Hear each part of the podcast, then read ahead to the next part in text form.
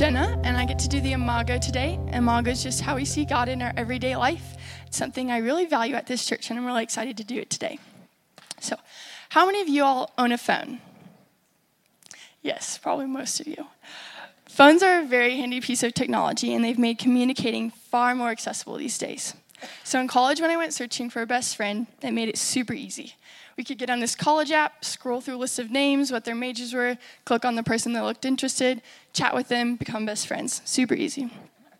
So when I got an email about a girl wanting to get connected with Cru, I got her phone number and called her up. Uh, actually, I texted her. Um, but we eventually hung out in person and we really hit it off, talked for hours, and we were best friends almost immediately.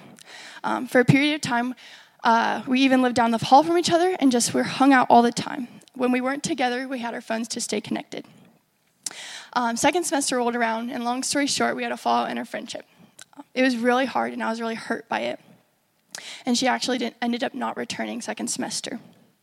But thanks to my phone, we stayed connected. I continued to reach out again and again, but communication slowly dwindled.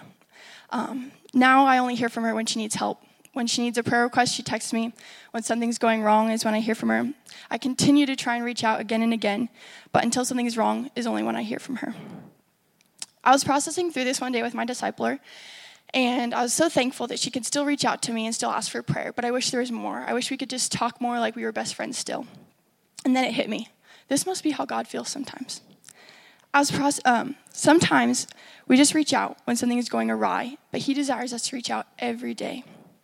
I felt so convicted myself. Do I reach out when life is good and praise God for that? And even as I wrote this, I thought how difficult or easy it is to reach out to others via text, phone call, email.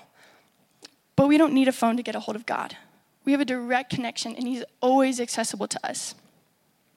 We can have we can contact Him anywhere, anyhow, any way, and at any time. Yet we still bury ourselves in our phones. Don't get distracted by your phone. My challenge to you is talk to God every day and tell Him everything, and don't just use Him as an emergency hotline.